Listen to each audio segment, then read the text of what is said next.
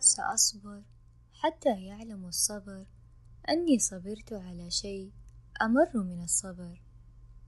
هنا بقعة ضوء معكم بشاير أحمد. عندما يكون الصبر هو محطتك الأخيرة. لقدوم الأحباب وتحقق الأحلام ونهاية هذا الأرق. فاعلم يا صديق إن الصبر فن لا يتقنه إلا الأقوياء الذين يغطي نور وجههم بشاعة هذه الأقدار لأن الخسارات التي أنهكتهم من متاع الدنيا هي لا تعد خسارة أمام حضور ضمائرهم.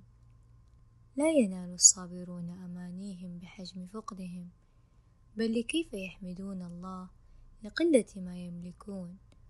وتذكر خسارتك للمال الفرص والأشخاص هي لا شيء أمام خسارة الإنسان الذي بداخلك.